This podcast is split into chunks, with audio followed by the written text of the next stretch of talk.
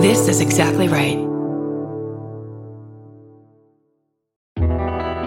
Hello. We want to take a second to tell you about one of our favorite podcasts, Disgraceland. If you like music, pop culture, and true crime, this is the podcast for you. Through host Jake Brennan's deeply researched storytelling, you'll hear all about the lives and crimes of musicians like Jerry Lee Lewis, Jay Z, the Rolling Stones, and so many more. And now Disgraceland is expanding to include artists, actors, athletes, and other icons from Anthony Bourdain to Andy Warhol. Full episodes are released every Tuesday. Check out Disgraceland on Apple Podcasts, Spotify, or wherever you like to listen. Goodbye.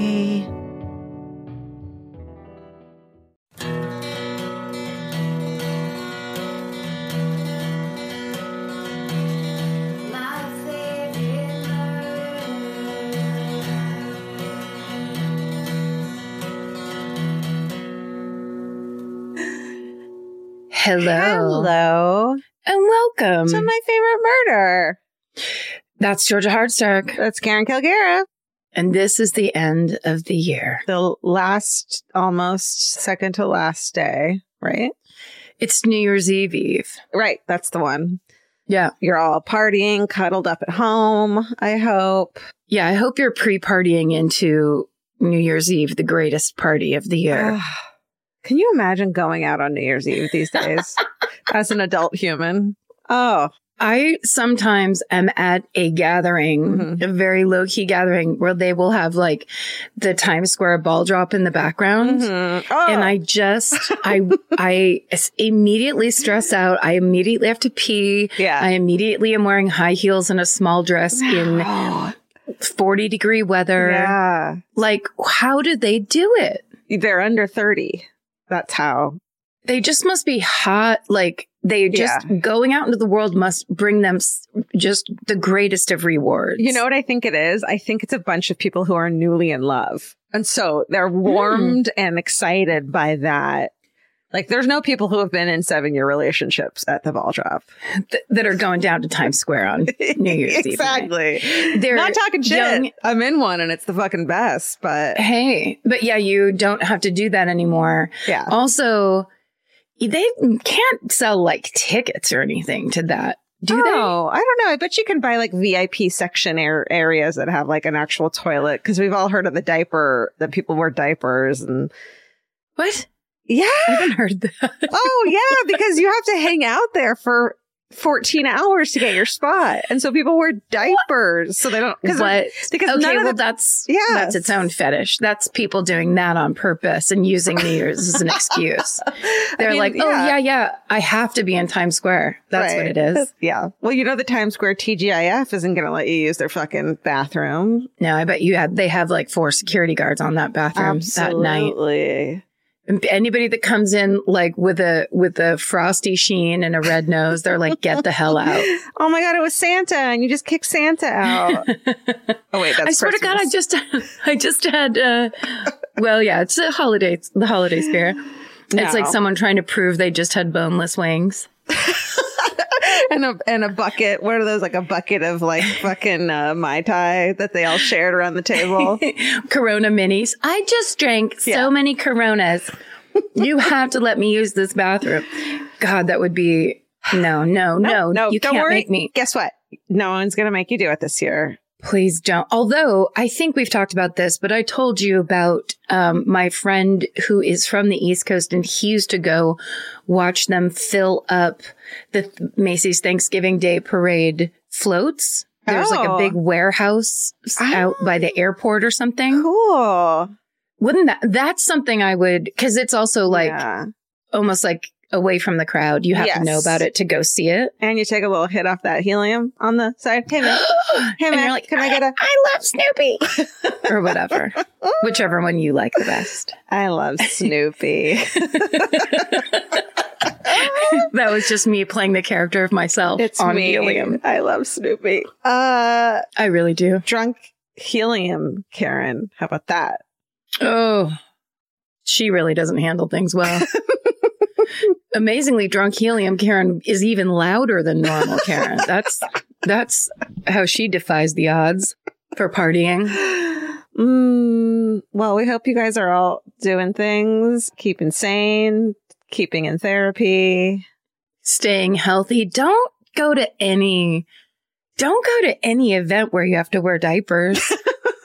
or do if that's your thing. or fine. No kink shaming, but Absolutely it's more not. like, Yeah. it's more like what's good, really. What feels, what feels good to go do that. Yeah. Don't let us Yeah. boss you around anymore. Don't. Not anymore. Or do because we're kind of good at it. I mean, I think the diaper advice is, is good, solid, but that's up to you and your own individual need. Yeah, we would never tell you not to wear the diapers if that's what makes you happy. I'm just going to break it down in this way. It's so cold. Mm-hmm. And Oh, then yeah. you're wearing a diaper filled with frozen pee Oh, under your sparkly dress or what have you. Oh, and it That's all I'm saying. it doesn't cut a good figure either. The bulky diaper with your what I think low cut jeans are in again. uh, Fucking Oh, no. somehow but high cut diapers. high cut diapers, low cut jeans.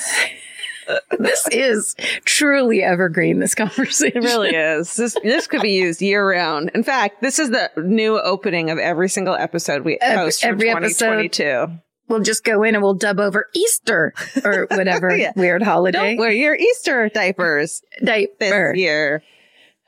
This is this is absolutely the kind of opening where one of my aunts would dip in and try to test out to see what all the cousins are talking about. Yeah. Oh, this is Karen's podcast. She talks about diapers the whole time. Adult. She talked about crime. No, I guess um no, it's a it's a real dirty podcast. It's a diaper shaming podcast.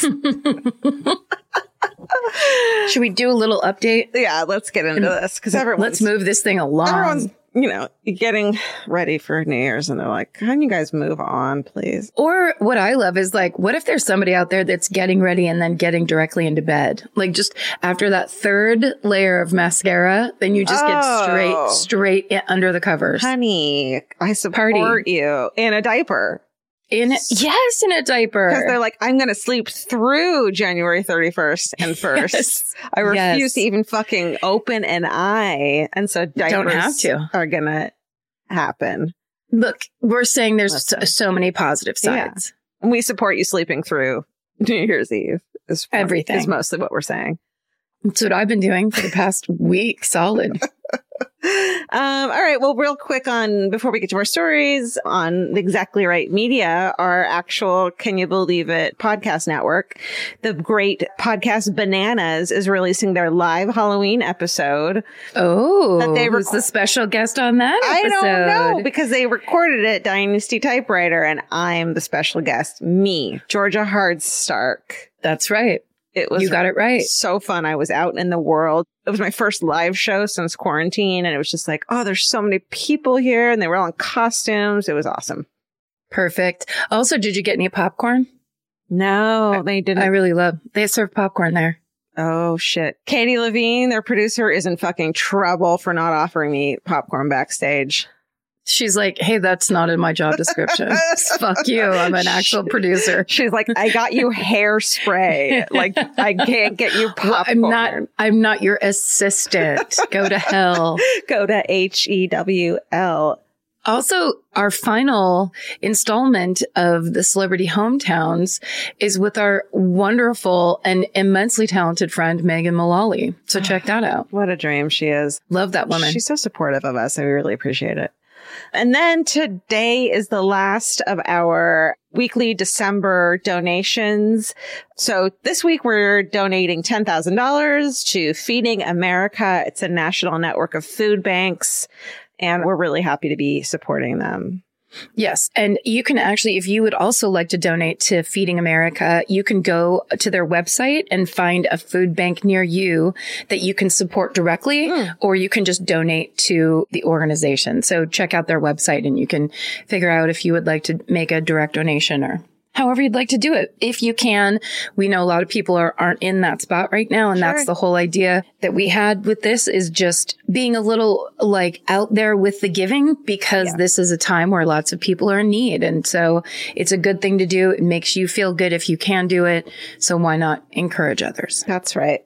And if you can't afford it, give some blood. That's always an option. Or you know what? You can also just kind of try to be a good present person in the world. That's also helpful. We need that just as much as anything else. Yeah, definitely. Yeah. Good point. Oh, I'm getting real philosophical at the end of this year, 2021. We're wrapping this mother down. You hated this year, I think. this year was five years. Everybody does that where it's like, it clearly time isn't, it doesn't change because the year changes, but I do think people need this vacation and people need a reset. Yes. Well, that's what a new year always brings is like that clarity of like, okay, I'm starting from here. I know it's going to end here. And like, let's just make this one like somehow more positive than the next. That's the only way you can like get through life, really. Yeah, true. Also, you go, there's, there's a real clarity that comes with standing in Times Square peeing in your own pants. I won't let it go.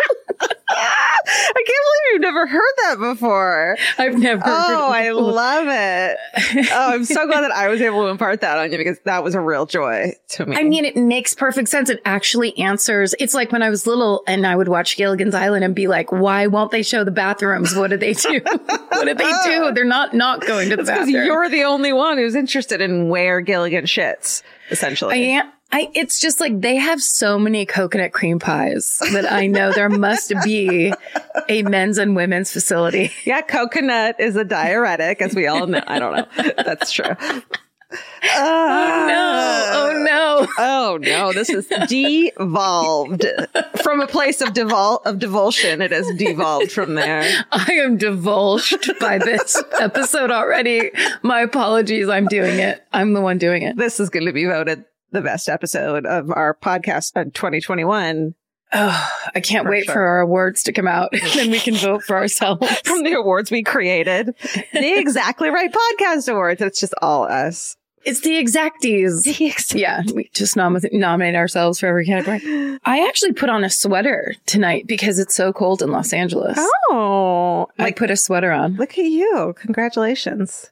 Thanks. Just like my dad would love it. Don't turn the heater on. Put a sweater on instead. I am. Don't get me started on that. okay. Being with, with married to someone from the Midwest who's like, it's not cold, you don't have enough clothes on. But being someone, me from Southern California who's like, I hate wearing layers and I hate clothes. I want to walk around freely in my fucking house. You know, I hear it. It's like I was really upset because I was like, well, I can't wear my house flip flops. I have to put a pair of socks on. absolutely not. No. You get It's the freedom to wear your diaper and your flip flops whenever and wherever you fucking please. And that includes Times Square.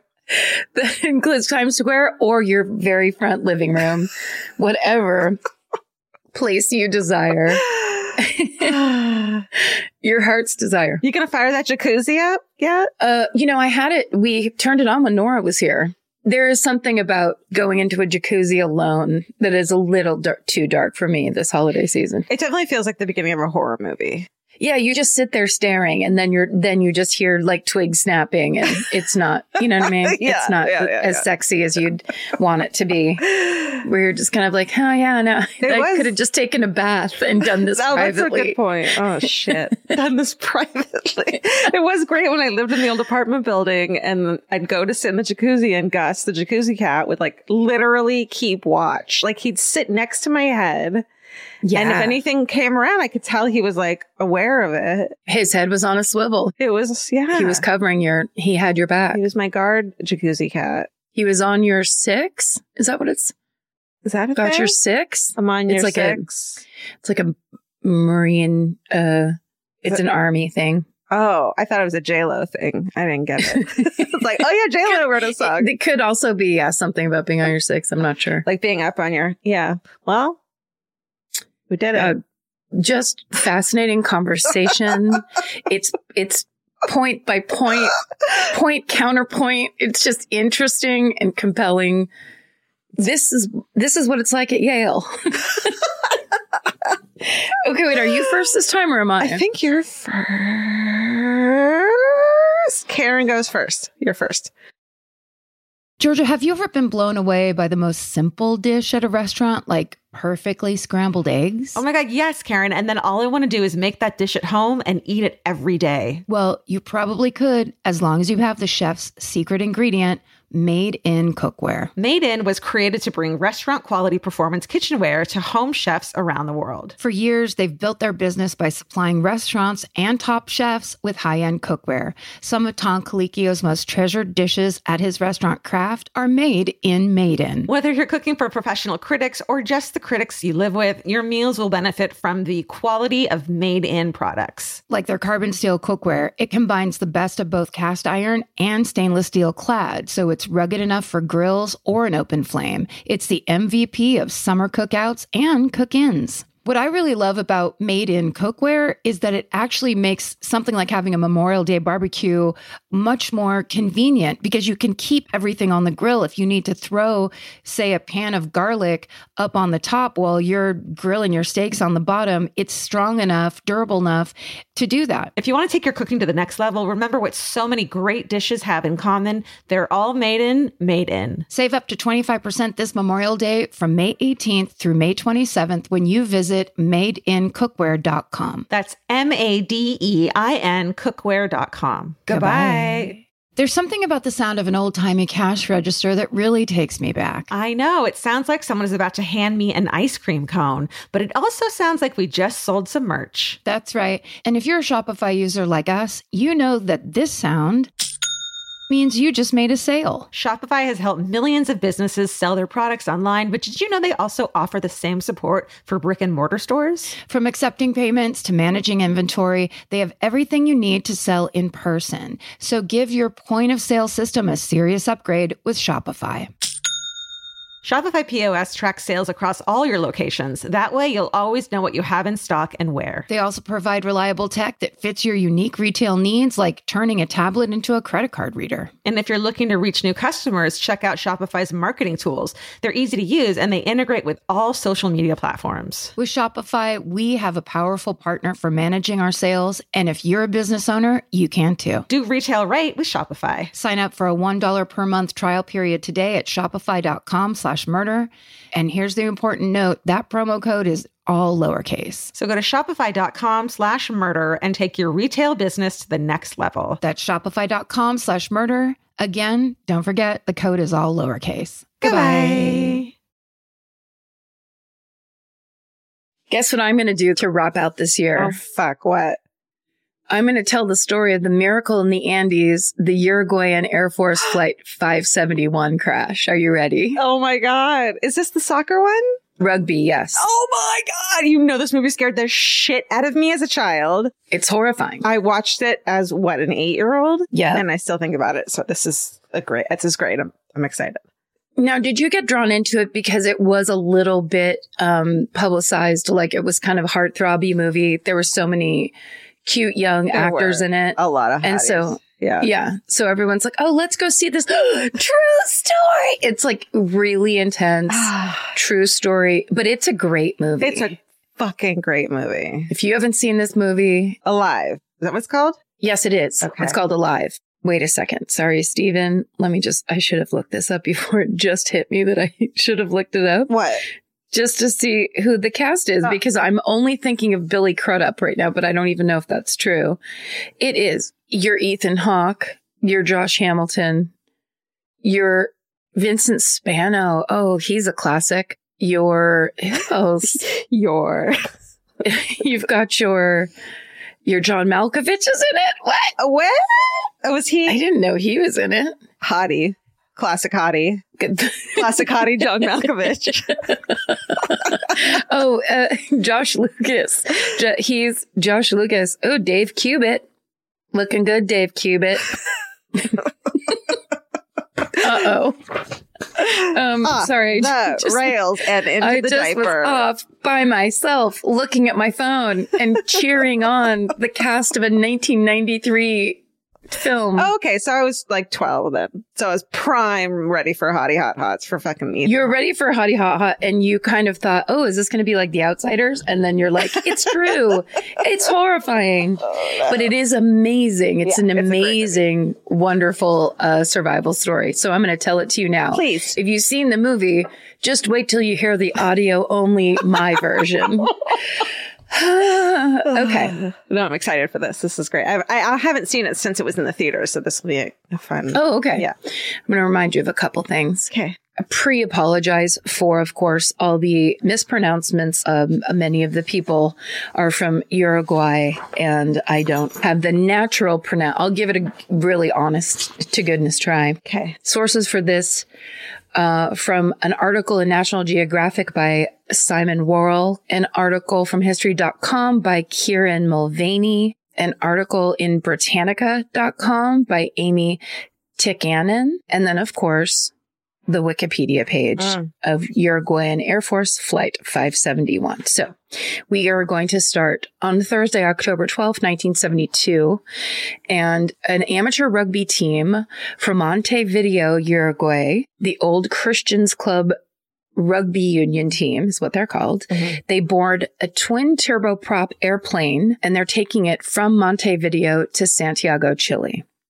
The rugby club's president, Daniel Juan, has chartered this turboprop airplane. So it's little Mhm. and they chartered it from the Uruguay Air Force and so that the team could fly to Chile to face off against an English rugby team, the Old Boys Club. So there's 40 passengers and five crew members on this flight. So 19 of these passengers are members of the Old Christians Club rugby team. Mhm. And then the remaining seats are taken by the team's physician, Dr. Francisco Nicola, Dr. Nicola's wife, Esther, and then some team family and friends who basically came to support them for this game. Okay. 40 is not that tiny. Like I was thinking of a tiny, like, you know, teeny tiny plane. Oh, yeah, no. It's chartered from the Air Force. Okay. So it's a decent sized plane. Okay. Yeah. It's like a solid, yeah. It's not like a tiny little charter plane. No, I think the name turboprop is misleading. Yeah. Because it makes you think of like a little Cessna that has 12 people in it or Yeah. something. Yeah. Pretty big. Okay. So one friend had to cancel last minute. Mm. So they gave this a seat away to a woman named Graciela Mariani who was traveling to Santiago for her oldest daughter's wedding. Oh. So she's just kind of there, hitching a ride. you know, cause she got the chance to travel. Yeah. Mm. So the pilot, Colonel Julio Cesar Ferradas, is an experienced Air Force pilot with over 5,000 flight hours and 29 passages over the Andes Mountains. So he has experience. This isn't like his first time. Um, he's overseeing the flight and he's also training his co-pilot, Lieutenant Colonel Dante Hector Lagurara. Okay, so they take off and they're on their way and then a storm rolls in Mhm. over the Andes Mountains, like mid flight, and they actually have to make an emergency landing in Mendoza, Argentina, because the conditions are so bad up ahead. Um, so they spend the night, the crew and the passengers spend the night in Mendoza to wait out the storm. And by morning, the conditions are still rough.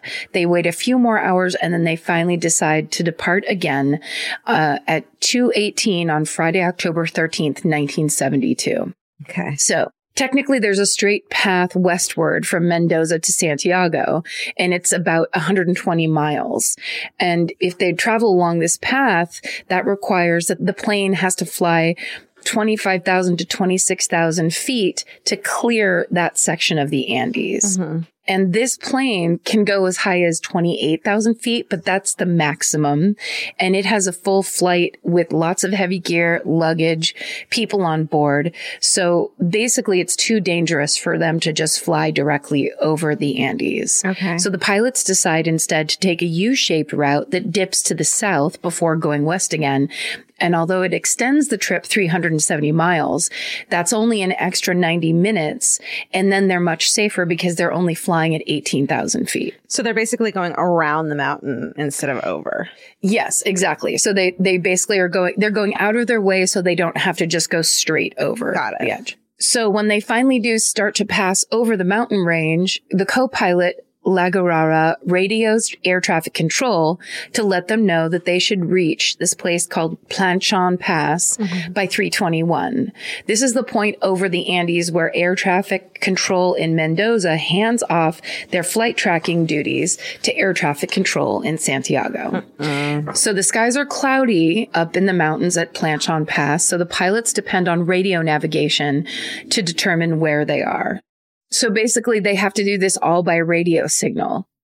So at 321, Lagurara radios air traffic control telling them they've just gotten through the Planchon Pass. And then the distance from there to Curico, which is the nearest radio beacon, is a, is roughly around 40 miles. It should take them about 11 minutes. But the pilot radios traffic control telling them that they plan to reach Curico in about one minute. So at around 324, three minutes after crossing the pass, Lagurara radios air traffic control again, saying that they're now turning north and are requesting permission to start their descent. And that descent is authorized. So the plane dips down from 18,000 feet to 11 uh, 1,500 feet. But what both the pilots of this plane and air traffic control don't realize is the plane has not yet hmm. cleared the Andes. so Oh, they no. don't, they don't know where they actually are. Oh, they're like- off. They're pre. Okay, got it. Yep. So they think they've cleared it and they haven't even come up to it yet. So they are now descending too soon. So as the plane descends, the passengers begin to feel heavy turbulence because in reality, they're getting really close to the mountains, oh, God. which is, you know, creates the turbulence. Yeah. The rugby players start joking about the turbulence. They're tossing rugby balls around. They're making up songs about it, you know, kind of trying to be macho and Yeah. brave. But then a couple players look out the window and they see that they are much closer to the mountains than they should be. Then the plane takes a, all of a sudden takes a steep climb Until it's practically vertical. It's time to go straight up in the air no. because the pilots have realized that they didn't, they don't actually know where they are and they're too close to the mountains. And it begins to stall and shake. The plane's ground collision alarm starts going off. The pilots throw the plane into maximum power, hoping that they can pull upwards and away from the mountains in time. The nose of the plane makes it up and over the ridge, but the tail does not clear it. And at 3.34 p.m., the tail of the plane clips the ridge and basically hits begins the the plane crash. Oh but it's not just the tail then the plane's right wing slams into the mountainside and is ripped off the plane entirely and taking what's left of the plane's tail and the entire back of the fuselage with it. So that includes the vertical stabilizer, the baggage hold, the galley, and two rows of seats from the back of the cabin. oh no. Three rugby. Those yeah. So this is basically a, a, a really horrifying beginning of this plane crash. So immediately three rugby players, Gaston, Costemalle, Alejo Hounié, and Guido Magri, as well as the navigator Ramon Martinez and flight attendant Joaquin Ramirez are all immediately killed. Ugh. Seconds later, a mountain on the other side of the plane rips the left wing off. Ugh. Two more passengers, Daniel Shaw and Carlos Valeta, they fall out of the back of the plane. So basically, the back of the plane is a gaping open hole Oh, I as, remember this from the movie. as the fuselage descends. It's horrifying. just having fucking flashbacks. Yeah. The plane drops from the sky and basically lands on the mountain face, and then it begins sliding for about 2,400 feet. Oh, And then when it hits a snowbank, it stops, but the impact crushes the cockpit, killing the pilot, Ferradas. And it also loosens several seats from the hmm. ground in the cabin. And it sends four passengers flying to the front of the plane and killing them. oh. Their team physician, Dr. Francisco Nicola, his wife, Esther, Eugenia Parrado, who's a rugby player's mom, and Fernando Vasquez, who's a friend of the team. oh God. Yeah.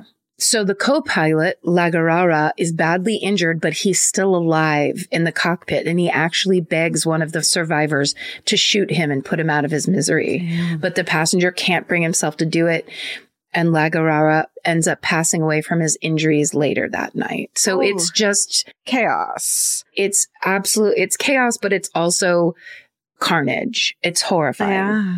Okay, so in the immediate aftermath, 12 passengers have been killed, leaving 33 survivors stranded on a glacier 12,000 feet up in the frozen Andes Mountains, right along the Argentina Chile border. Mm. So there are two players that are on this flight. Roberto Canessa and his friend Gustavo Zerbino, not only have they survived with minimal injuries, but they're both first year medical students. Whew. Yeah.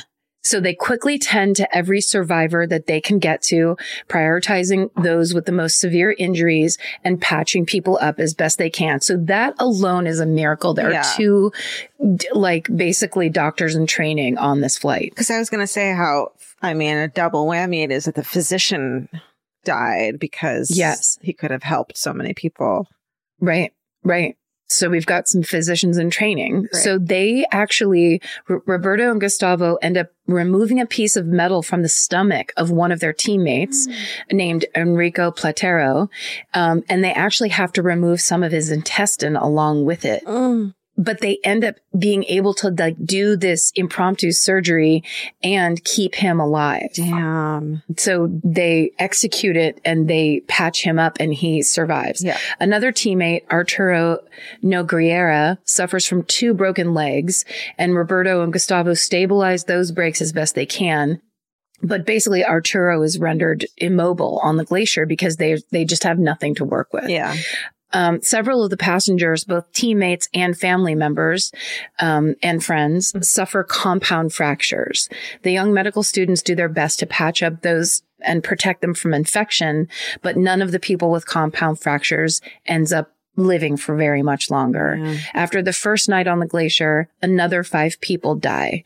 The co-pilot, Lieutenant Colonel Dante Hector Lagurara, Francisco Abal, Graziella Mariani, who is the woman who was traveling to her daughter's um, wedding. Yeah. And Felipe Maquirriain and Julio Martinez Lamas. But despite these tragic losses, there's one recovery that appears to be the biggest miracle of them all. Um, teammate Nando Parrado was hit in the head during the crash and he got a skull fracture that put him into a coma. He remains unconscious for three days, but when he finally awakes, he's at, he actually is okay physically. Holy shit. He just wakes back up. But sadly, after he comes to, he learns that his mother has died in the crash. Mm. His sister, Susana Parrado, who's only 19 years old, who is also aboard the flight, is alive when Nando awakes, but she's suffering from a terrible injury of her own. And she will end up actually passing away on day eight. so Ay, it's really horrible because there's, it's then becomes like triage Yeah. inside of this crashed fuselage Mm. where they're already in snow. Like it's a horrible s- situation. Yeah. So when air traffic control realizes that they've lost contact with the rugby team's plane, they immediately seek help from the Chilean Air Search and Rescue Service, which are called SARS, unfortunately. But let's give them this. So for this, they're SARS. Using the last radio signal sent out, the rescue team pinpoints an area where the plane most likely crashed in one of the most remote and difficult to access regions of the Andes. Oh, perfect. Yeah. So knowing they're going to need more help, SARS immediately reaches out to the Andes Rescue Group of Chile. So they, no one does any of that dumb bullshit that we hear about a lot of like, oh, we'll handle this or this isn't our thing. They're immediately like, it's about the rescue and We it's about help. getting people out. Yeah. yeah. So these agencies team up to scour the area to search for the wreckage, but the plane is white, which makes it virtually impossible to spot Oh, in the snow from the air. fuck. Right? It's I never even thought about that I when I watched the movie. No. It's a white obviously as many planes are, it's a white plane. So they search well into the night and into the next day. So that next morning, which is uh, now October 14th, 1972, the survivors can see the search planes flying mm. overhead. Thinking quickly, one of the survivors finds a passenger's lipstick and goes up onto the top of the fuselage and mm. tries to write SOS in big letters Smart. Right? But then realizes they don't have nearly enough lipstick to finish the actual letters Oh. SOS or make it big enough for anyone to see as they go by. Three rescue planes pass over right over the crash Yeah. and don't see it. Dude. The search goes on like that for eight days. But after 142 hours of searching, the rescue team has to call it quits. The frozen conditions, the high altitude, and the unforgiving terrain of the Andes leave the search parties doubtful that anyone even would have survived the impact or could continue on surviving days later, Yeah. even if they did survive the initial hit. So the search officially ends on October 21st, 1972. Now the rescuers' only hope is that by summer, which is December, because we're in the southern hemisphere, Right. the snow will have melted enough for them to recover the victims' bodies. So that's the best they're hoping for. Damn. But little do these rescue officials know there are 28 survivors left on the glacier. And it, as you know, if you've seen this movie, they have an unwavering will to live. Hell yeah. So most of the survivors have never even seen snow.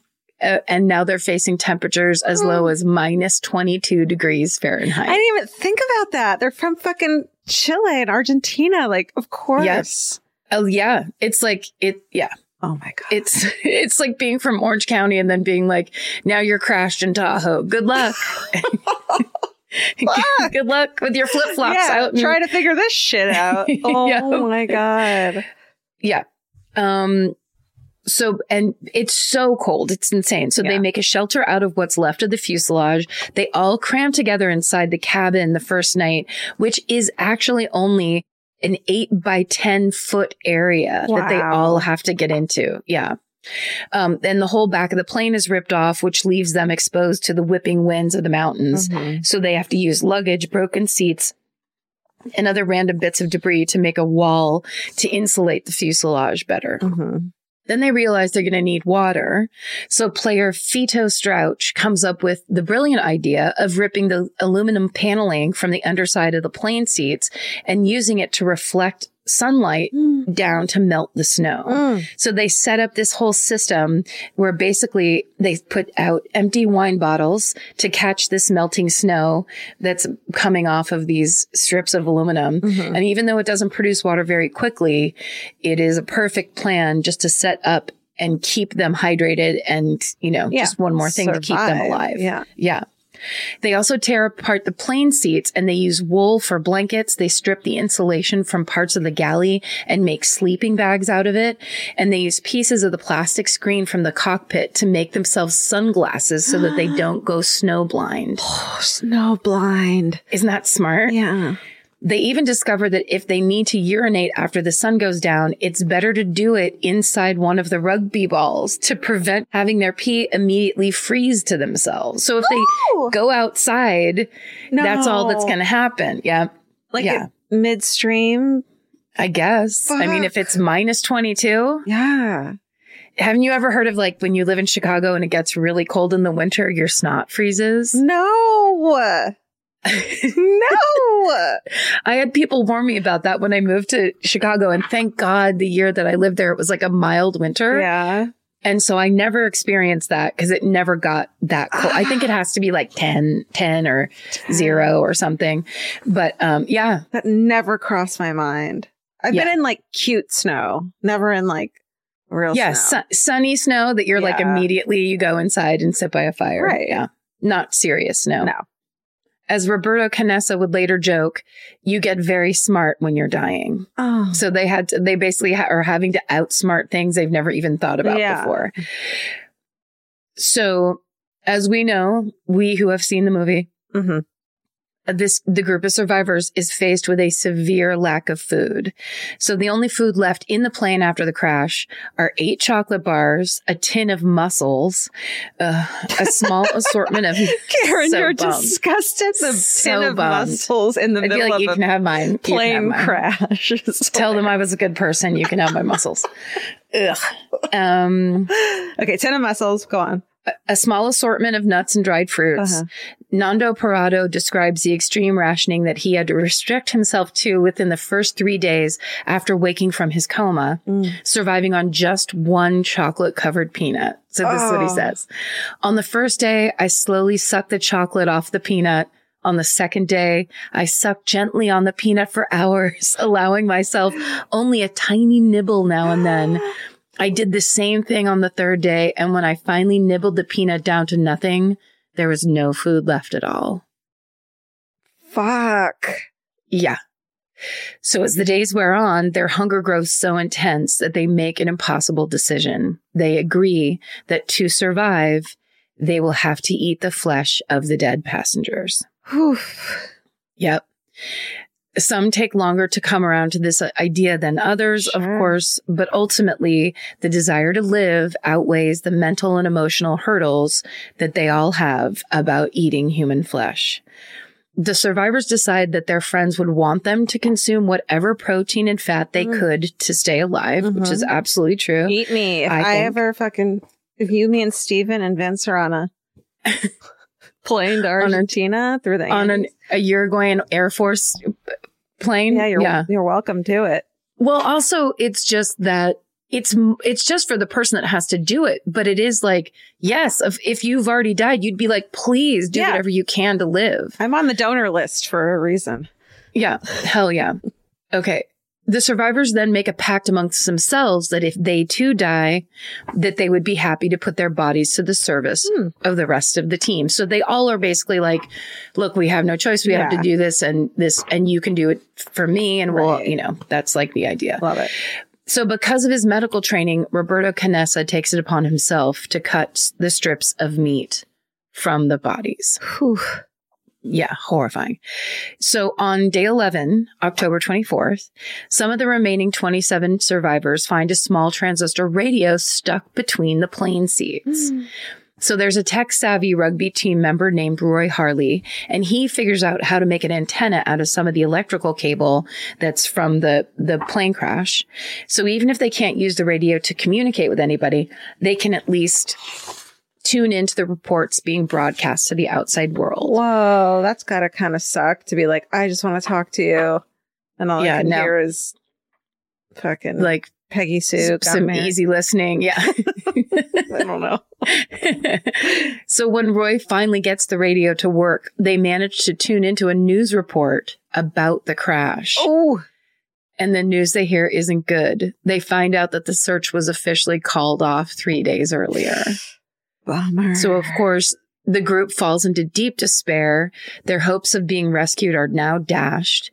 But in that moment, player Gustavo Nicolich shouts, Hey boys, there's some good news. We just heard on the radio. They've called off the search.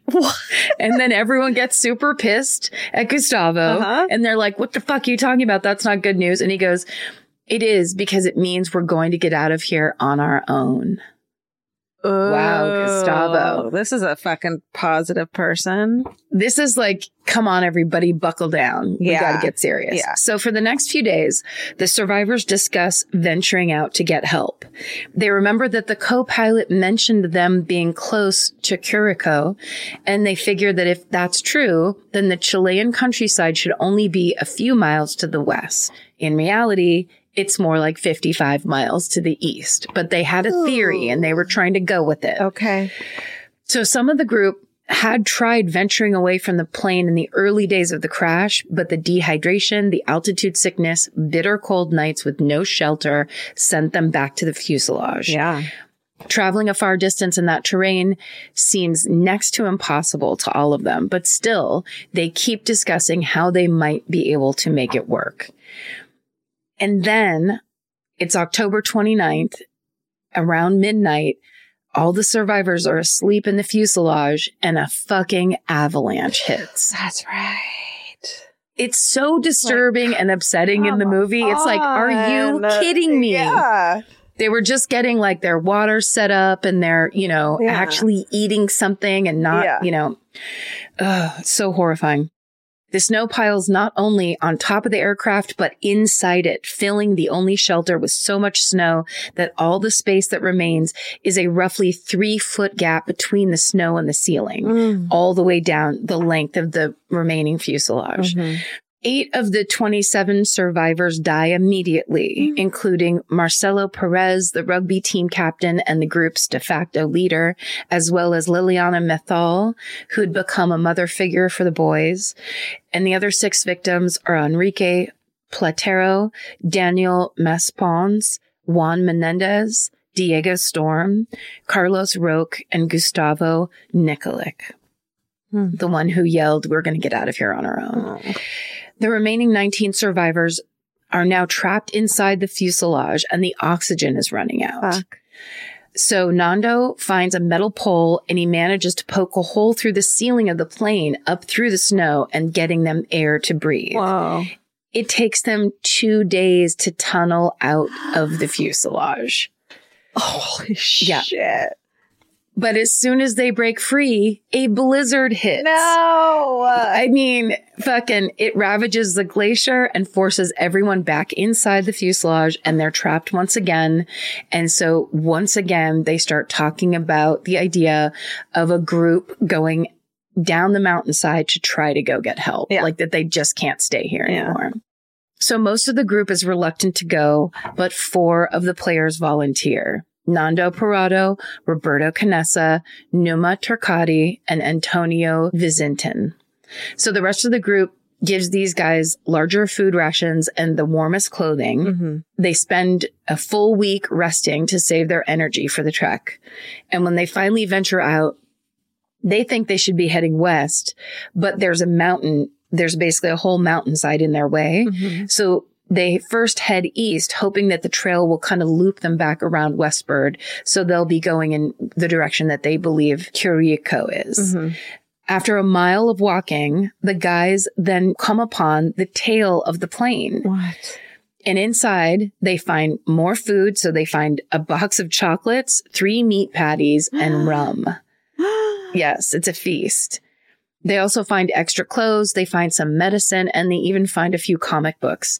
So they spend their first night sheltered in the tail of the plane, building a fire and reading comic books to keep their spirits oh, up. Oh, thank fucking God. I know, for real. But then when they venture out the next day, they spend their first night sleeping outdoors and they nearly freeze to death. Yeah. The daily temperatures are getting higher because summer is approaching, but the night temperatures still dip well below freezing. And they realize they won't be able to survive another night without shelter. So they decide to head back to the airplane tail. And there they find batteries that they think could be used to power that two way radio that's back at the fuselage. Mm. And they figured they should bring those batteries back and then try to power the radio and try to call for help because this idea of them just walking Yeah. walking isn't going to work. Yeah. So then they realize the batteries are too heavy to lug back with them. So they hike back to the fuselage and then they take the two way radio down to Mhm. the tail part. Mm-hmm. And they also take Roy Harley, who's the tech savvy player. Um, he tries to connect the batteries to the radio. It doesn't work. Mm. They all head back to the fuselage to regroup and make up a new plan. So two weeks later, on November 15th, Arturo Nogueira dies. And three days after that, Rafael Echevarren also dies. Both of them had infected wounds that had developed gangrene. Mm. So basically they die, you know, after horrible infections. Oy. By December 11th, which is day 60 on the glacier, No. Mhm. Numa Turcati dies of starvation. Numa was unable to eat human flesh, couldn't do it, and his weight had dropped to just 55 pounds. Oh my So, God. Yeah, horrible. What a horrible. So it's clear to the survivors that without another attempt at walking towards civilization, they're all going to die on Yeah. the mountain. So they need to find a way to sleep through the night without shelter. Their answer comes in a form of quilted bats of insulation that they are able to take from the plane's tail and they figure, they sew them together Mhm. and then double them over and they make one huge sleeping bag that three guys can get into. Mhm. So they basically sleep wrapped together through the freezing night. Yeah, man. So in body December- heat. You gotta fucking have Yeah, it. exactly. So on December 12th, 1972, Nando convinces Roberta Canessa and Antonio Vizintin to venture back out with him again. The guys spend a few days climbing up the mountain, thinking the Chilean countryside will be just over the peak. They bicker over the best way to go. They endure blustery winds and they manage virtually impossible climbs. But once they're at the top, all they can see is more icy mountains in every direction. Oh. So When they're looking, Nando spots two peaks off in the distance in the west that do not have snow on them. And he figures there must be civilization in that direction. The only problem is it's going to take them much longer to get there than they thought it would. So they decide to send Antonio back to the fuselage so that they only have to split the remaining food rations between the two of them. Hmm.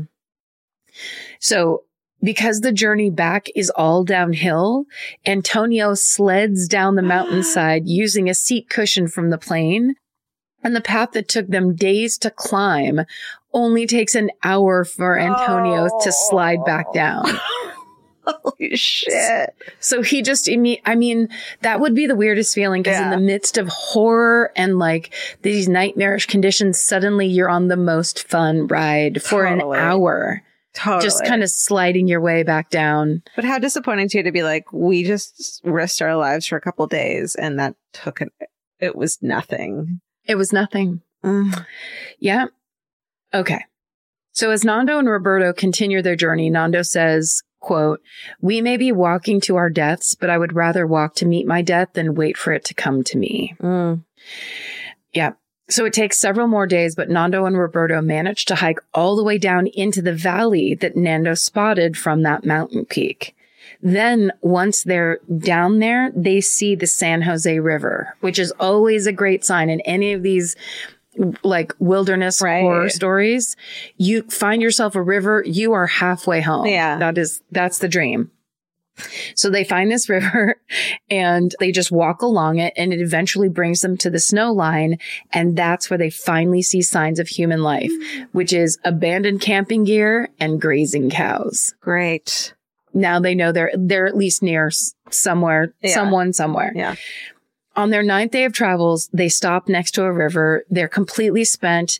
They, they can't hike anymore. So they decide to stop and build a fire and basically set up for the night. Mm-hmm. But as they do, across the river, they suddenly spot three men on horseback. Mm. So they start shouting to the men for help, but the river's roar is so loud that the men can't hear them. God damn it. But then they spot Nando and Roberto and they manage to communicate to them that they're coming back tomorrow. Okay. So, you know, over the roaring river, they Yeah. basically, with a bunch of gestures, are like, we'll be back. We'll be back. Okay. And they do. They come back the next day, only this time they've come prepared. They have a pencil and paper tied to a rock and they throw it across the river to Nando and Roberto. So the, the guys write a note saying they survived a plane crash up in the Andes, that they're incredibly weak, they need help, and that there are 14 others that still remain up at the crash site. They throw the rock back over the river, and one of the men on the other side who's a muleteer, which is a person who transports goods via pack mule, mm-hmm. and his name is Sergio Catalan. He reads the note aloud to his companions, and he'd heard about the plane crash, and none of them can believe that anyone could have survived not only the plane crash, but then all that time Yeah. way up in the way up in the peaks of the Andes. So guys, Sergio Catalan and his and his two compatriots, they ride for 10 hours by horseback to get help at the nearest village, which is Puente Negro in Chile. There they go to the police and the police contact the Chilean army. Ugh. So Roberto and Nando are later brought by horseback to Curico and they're fed and given the chance to rest before being questioned by army officials. They tell the officials where the rest of the group is stranded. They point to the location on a map. They figure out that it took them 10 days to hike 24 miles and both of them had lost almost half their body weight. Oh my God. Yeah. So they made it out of there like Yeah. in the nick of time. On December 22nd, 1972, the Chilean Air Force sends in three helicopters to rescue the remaining 14 survivors. But because of space and weight restrictions and because the fuselage is in such an inaccessible spot, Mhm. they have to break up the rescue into two day shifts. No. So, yes. So on this first day, they pull the first seven people out. Four of the emergency personnel then spend the night in the fuselage with the remaining survivors until the helicopters can come back the next day and finally bring the, the remaining seven survivors home. Oh, what a bummer to be one of those fucking Right? Second tier. You'd just be like, no, I- think I have to go now. I think it, I think I need to be on this first flight out. Definitely. So in all, of the 45 people that took that flight that day, only 16 survived the 72 days that is over two months trapped in the Andes Mountains. Damn. News outlets all over the world covered the story, of course, but when the survivors reveal that they had to eat some of the deceased to survive, they are met with negative, a negative response. Mhm.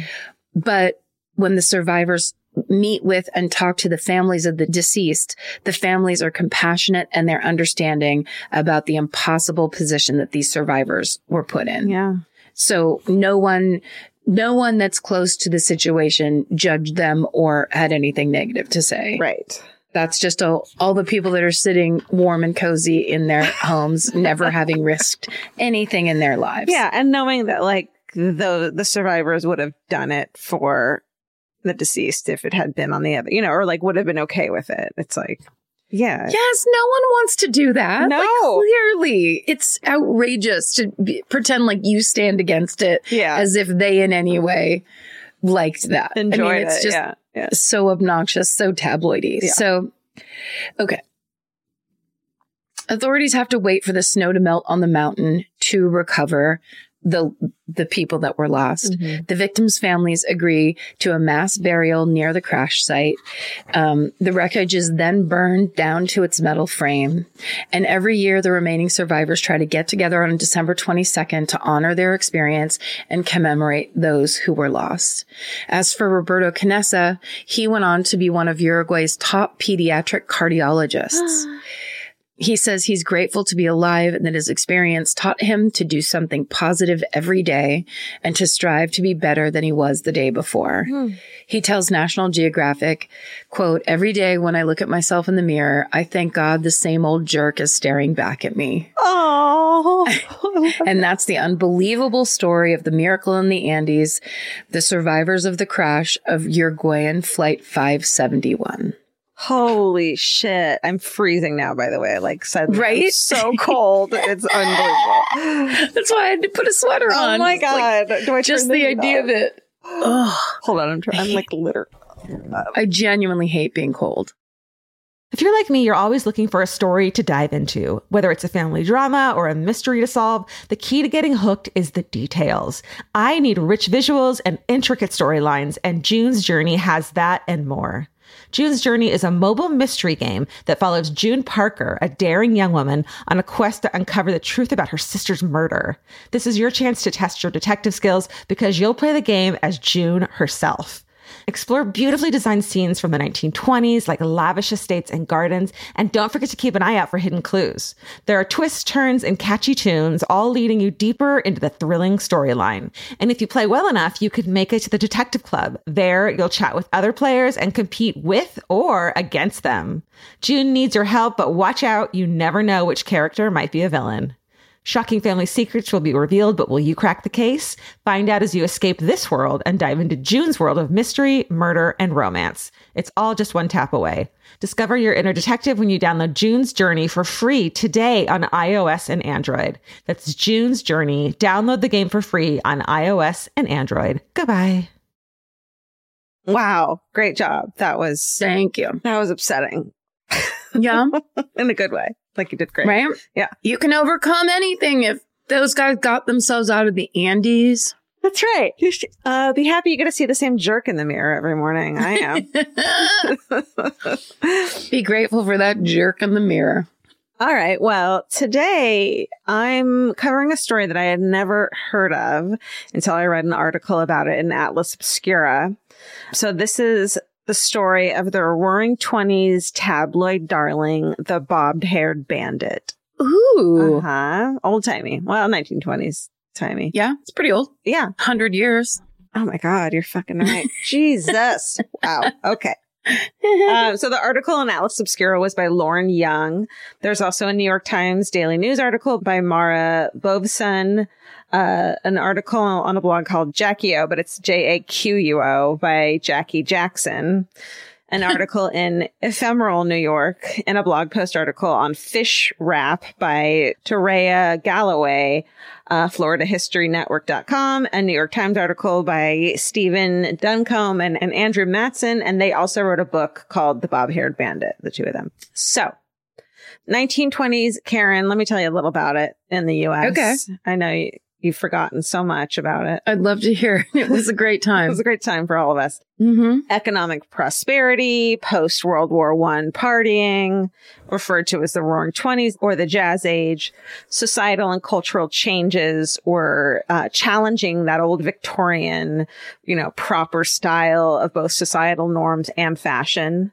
The 1920s is recognized as the decade in which fashion entered the modern era. Women began wearing more comfortable clothes, like shorter skirts and even trousers, abandoning the more restricting styles that had been worn in the past. And they also began taking on more, quote, masculine activities like sports. They entered the workplace in large numbers. And so the style of clothing evolved along with, the women's more active lives. So kneeling skirts and dresses became socially acceptable, as did smoking cigarettes. And of course, as you can see on my head, a bobbed haircut. And of course, this is a stark contrast to the proper Victorian style of beautiful long tresses and buns and shit. Of course, women got the right to vote in 1920 thanks to the women's suffrage movement and prohibition in the US began in January of 1919. The ban on alcohol helped usher in the age of bootlegging and gangs ruthlessly taking over lots of crimes and a feeling of lawlessness in many cities. Lauren Young from Atlas Obscura said, quote, the era of prohibition in the early 20th century was a period marked by poverty, deep schisms in social class, gangs, and high crime rates. And of course, we've all heard of the famous men of the time who robbed banks, but took everyone by surprise when a female robber started holding up spots around Brooklyn with what was dubbed as her quote, baby automatic in tow. The first robbery took place on January 5th, 1924 at Thomas Ralston Grocery in the Park Slope neighborhood of Brooklyn, New York. When a petite, pretty young woman ordered a dozen eggs from the shop's clerk.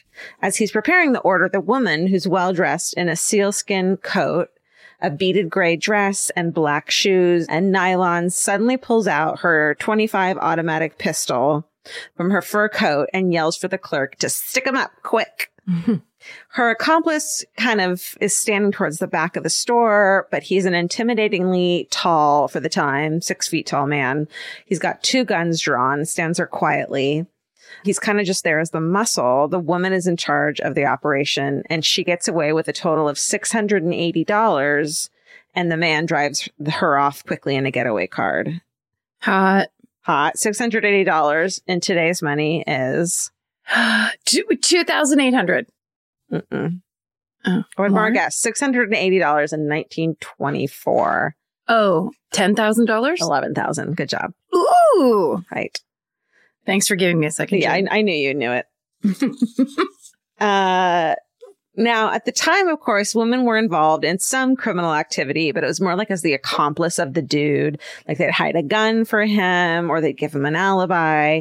And so this woman, soon dubbed the bob haired bandit, was new and super exciting for New York City, especially at a time where like journalism was all about tabloids and front page splashy bullshit the story of this brazen woman who was seemingly easily able to evade police fascinated the public, and everyone wondered who this badass could be. But the truth was actually much more humble. In reality, the bobbed haired bandit, Celia Cooney, was just trying to feed her struggling family. So, Hmm. Celia was born in 1904 in a New York City basement apartment, and she and her eight older siblings lived in poverty and were neglected by their parents who had no education. With a father who drank heavily and didn't earn enough to feed the family, the children were sent out to beg in the streets and they were eventually placed in the care of an aunt. In 1919, at the age of 16, Cecilia left the family and got a job as a laundry worker. And then in 1923, at the age of 20, married the tall, super hot Ed Cooney, a 25 year old auto repairman. Yes, Ed. What's up, tall guy? Just standing behind his woman. just Yeah. doing her bidding. Yeah, like you be in charge. I'll get the getaway car. I'll handle this back door. Right. I'll just be tall when everyone else is short. And handsome. He was hot. Yeah.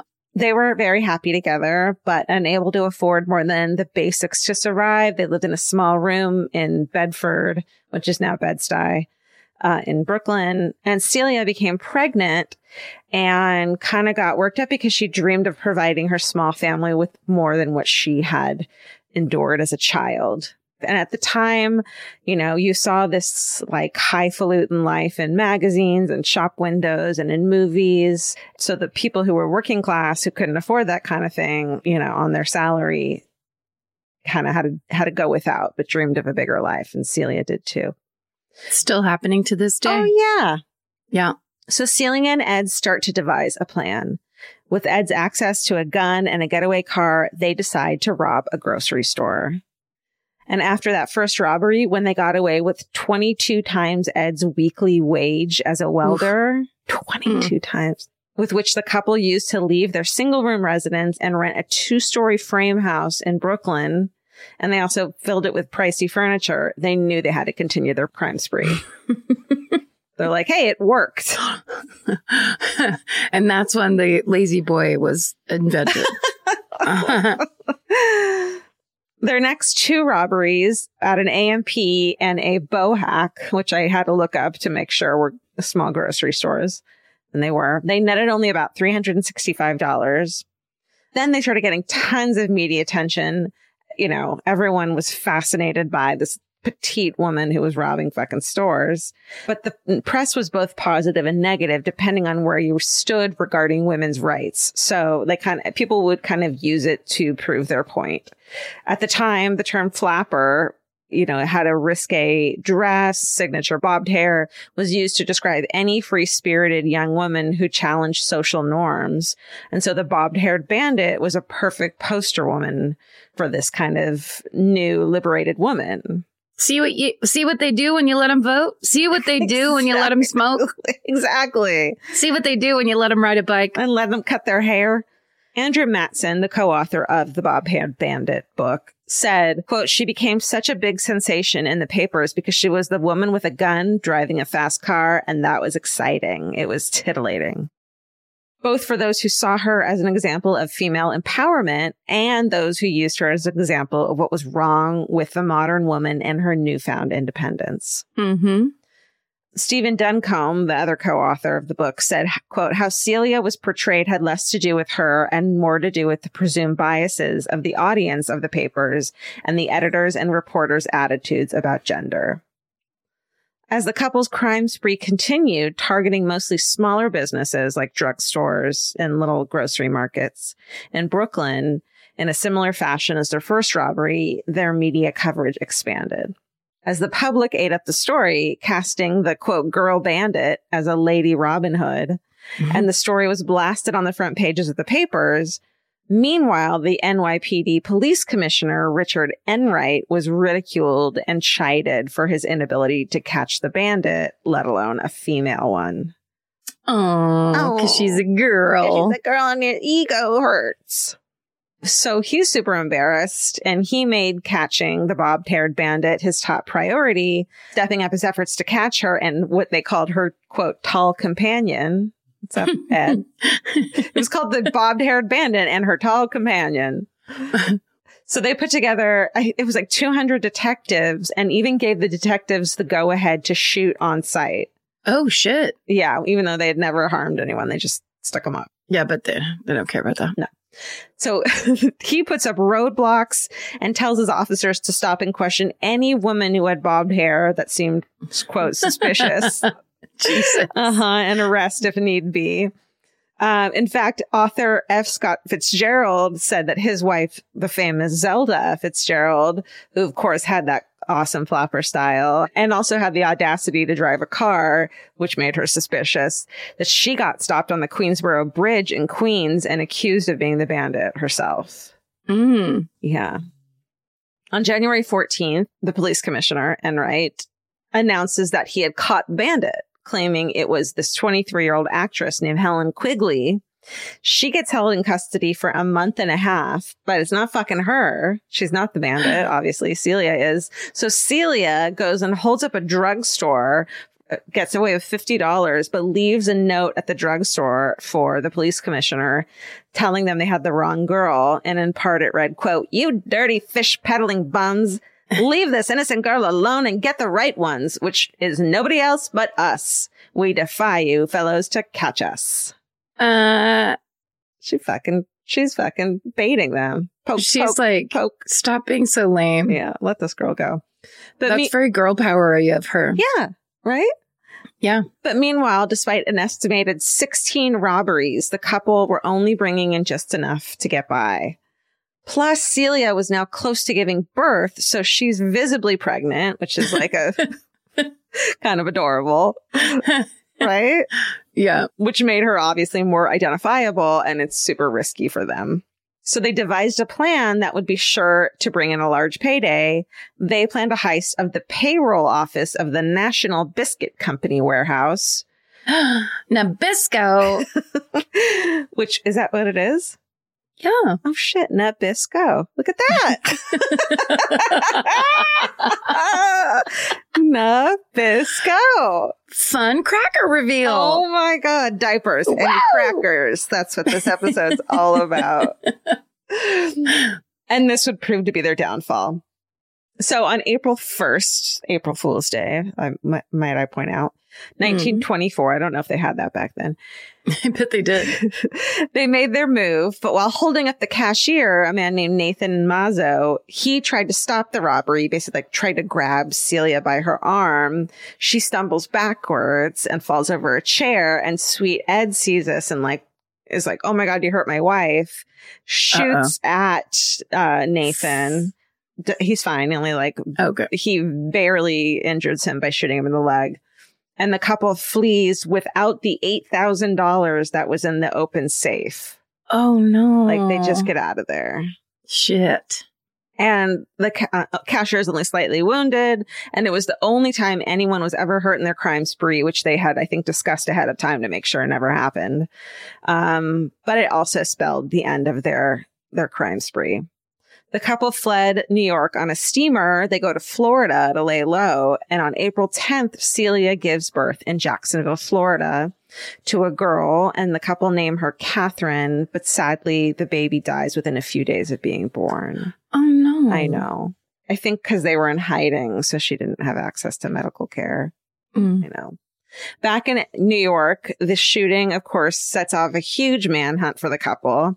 And on April 15th, the police are able to figure out the identity of the couple because the warehouse they had hit was so close to their home that an employee there was able to identify them. Yeah. Mm.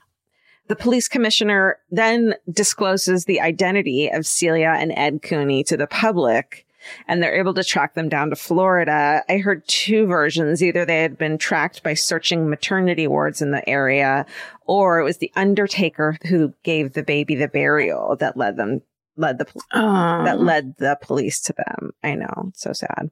that's a, the much more tragic It is.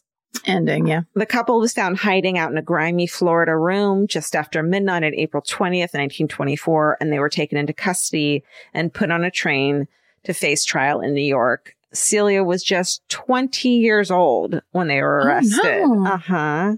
Oh wow. And Ed was 25. So they're brought back to New York and thousands of people rush Penn Station to see her as the train arrives. Like she's Mhm. famous. But by Mhm. this time, they had all kind of changed their tune about her and everyone is supporting her because they found out that she's not this like rebellious, liberated woman. She's a mother and wife trying to get out of poverty. So of course they all support her, um, despite the cashier being injured. that was more of a, and at this point, I've cast um, Henry Cavill as in the role of Ed, the dutiful yet silent husband. Which one's he? and Henry Cavill is he played Superman. He's The Witcher. Oh, okay. You know. Yeah. That hot, the hot British guy, Hold on, let me look at beefy. Oh, hey. Yeah. He kind of had like a, Ed had like kind of a boxer look. Like it looks like a boxer. A little. He's more of a tough guy face, a little tough guy, but damn, that guy's hot. He can play whoever the fuck he wants. Well, I was just going to say that it would also be, even though we don't want Nathan Mazzo or whatever the, the clerk's name was who got Mhm. shot in the leg. We Mhm. don't want that to happen to him or any Italian man. But, but, but it's the husband's passion for the wife. It's his, his need to protect her.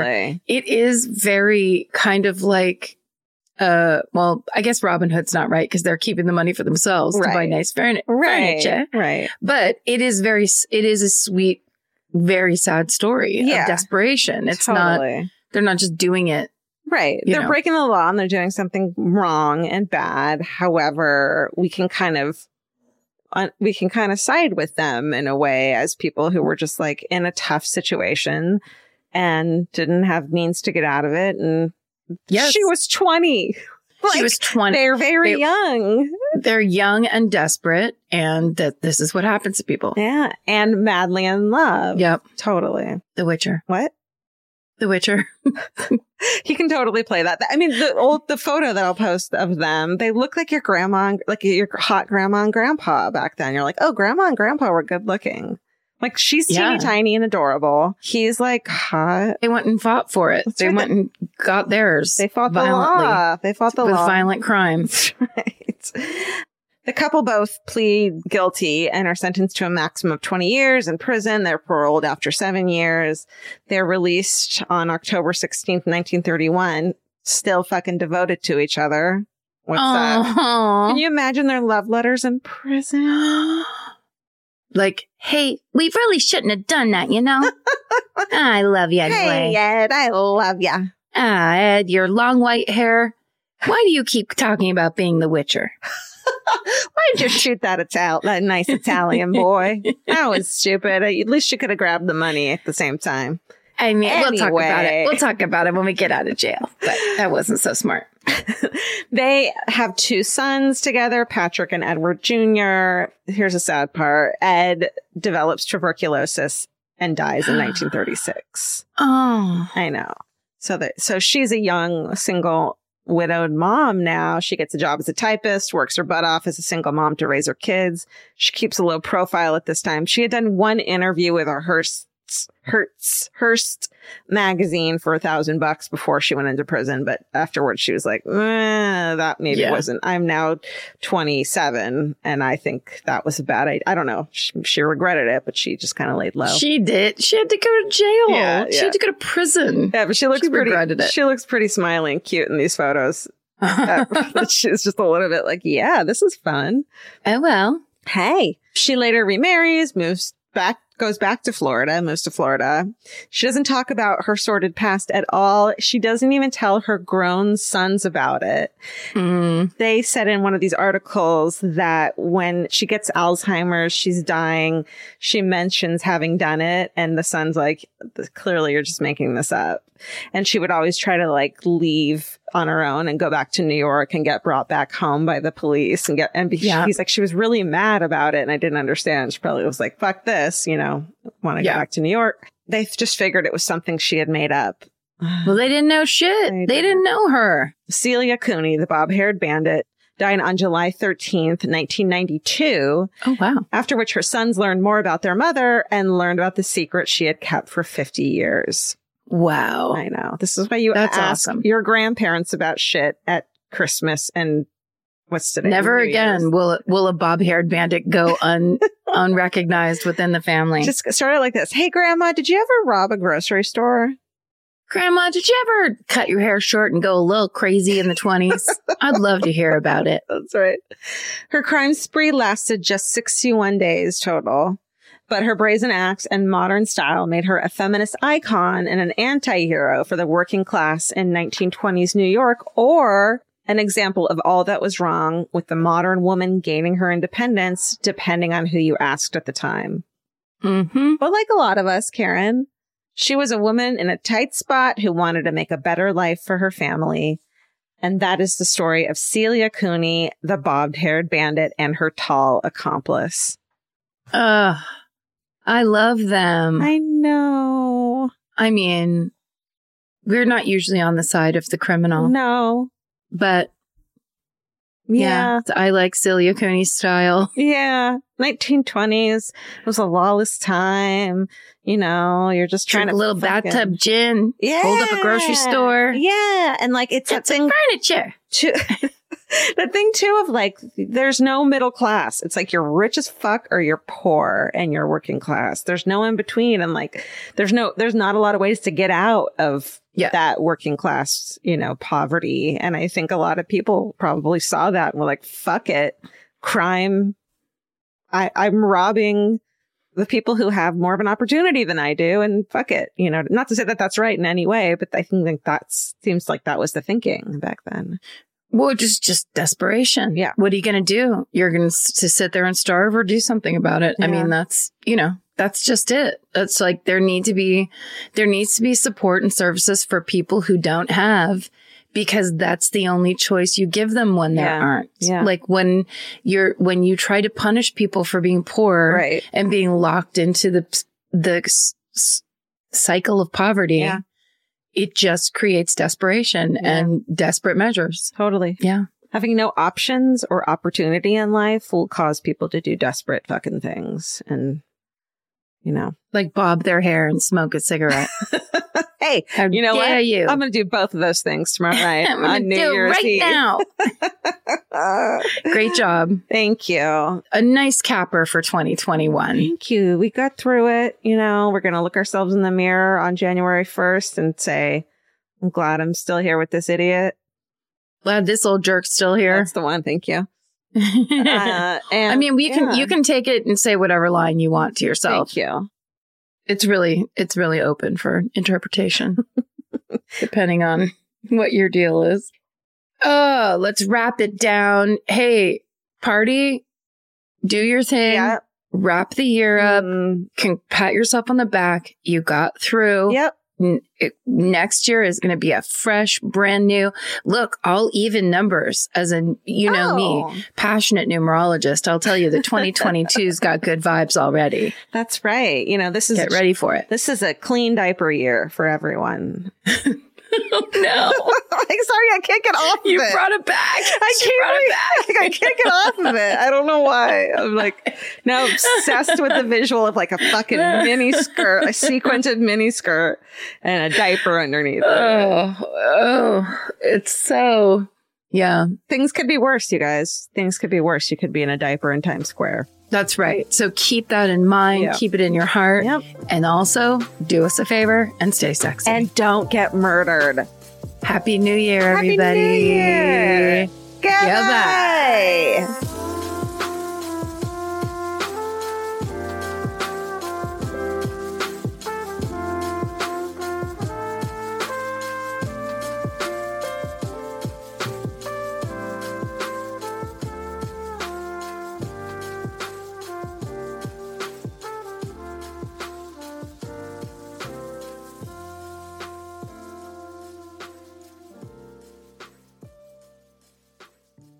Elvis, do you want a cookie?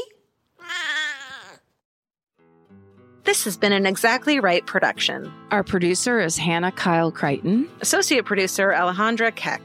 Engineer and mixer, Steven Ray Morris. Researchers Jay Elias and Haley Gray. Send us your hometowns and your fucking hoorays at myfavoriteMurder at gmail.com. And follow the show on Instagram and Facebook at myfavoritemurder and Twitter at My Fave Murder. And for more information about this podcast, our live shows, merch, or to join the fan cult, go to myfavoriteMurder.com. Rate, review, and subscribe.